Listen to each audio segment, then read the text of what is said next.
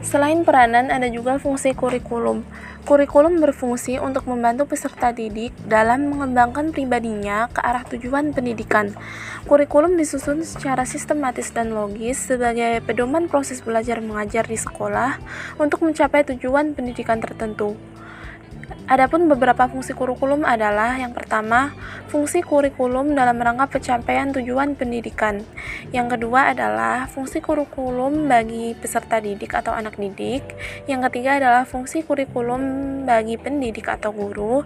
Yang keempat adalah fungsi kurikulum bagi pembina sekolah atau kepala sekolah.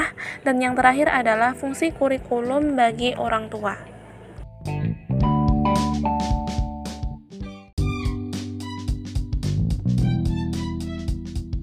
Fungsi kurikulum dalam rangka pencapaian tujuan pendidikan, kurikulum pada suatu sekolah merupakan suatu alat atau usaha mencapai tujuan pendidikan yang diinginkan oleh lembaga pendidikan tersebut.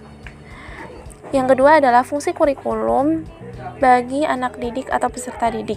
Kurikulum sebagai organisasi pengalaman belajar yang disusun dan disiapkan untuk murid dalam rangka pencapaian tujuan pendidikan.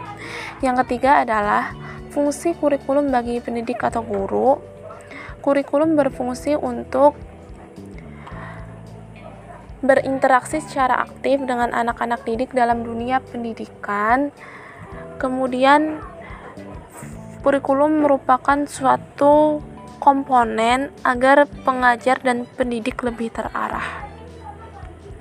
Yang keempat, fungsi kurikulum bagi kepala sekolah atau pembina sekolah. Kepala sekolah merupakan supervisor yang menjadi tanggung jawab terhadap kurikulum. Dan yang terakhir adalah fungsi kurikulum bagi orang tua. Mengetahui tentang kurikulum yang dijalankan di sekolah akan lebih membantu para peserta didik dalam mempelajari ilmu pengetahuan yang diajarkan oleh lembaga pendidikan tersebut.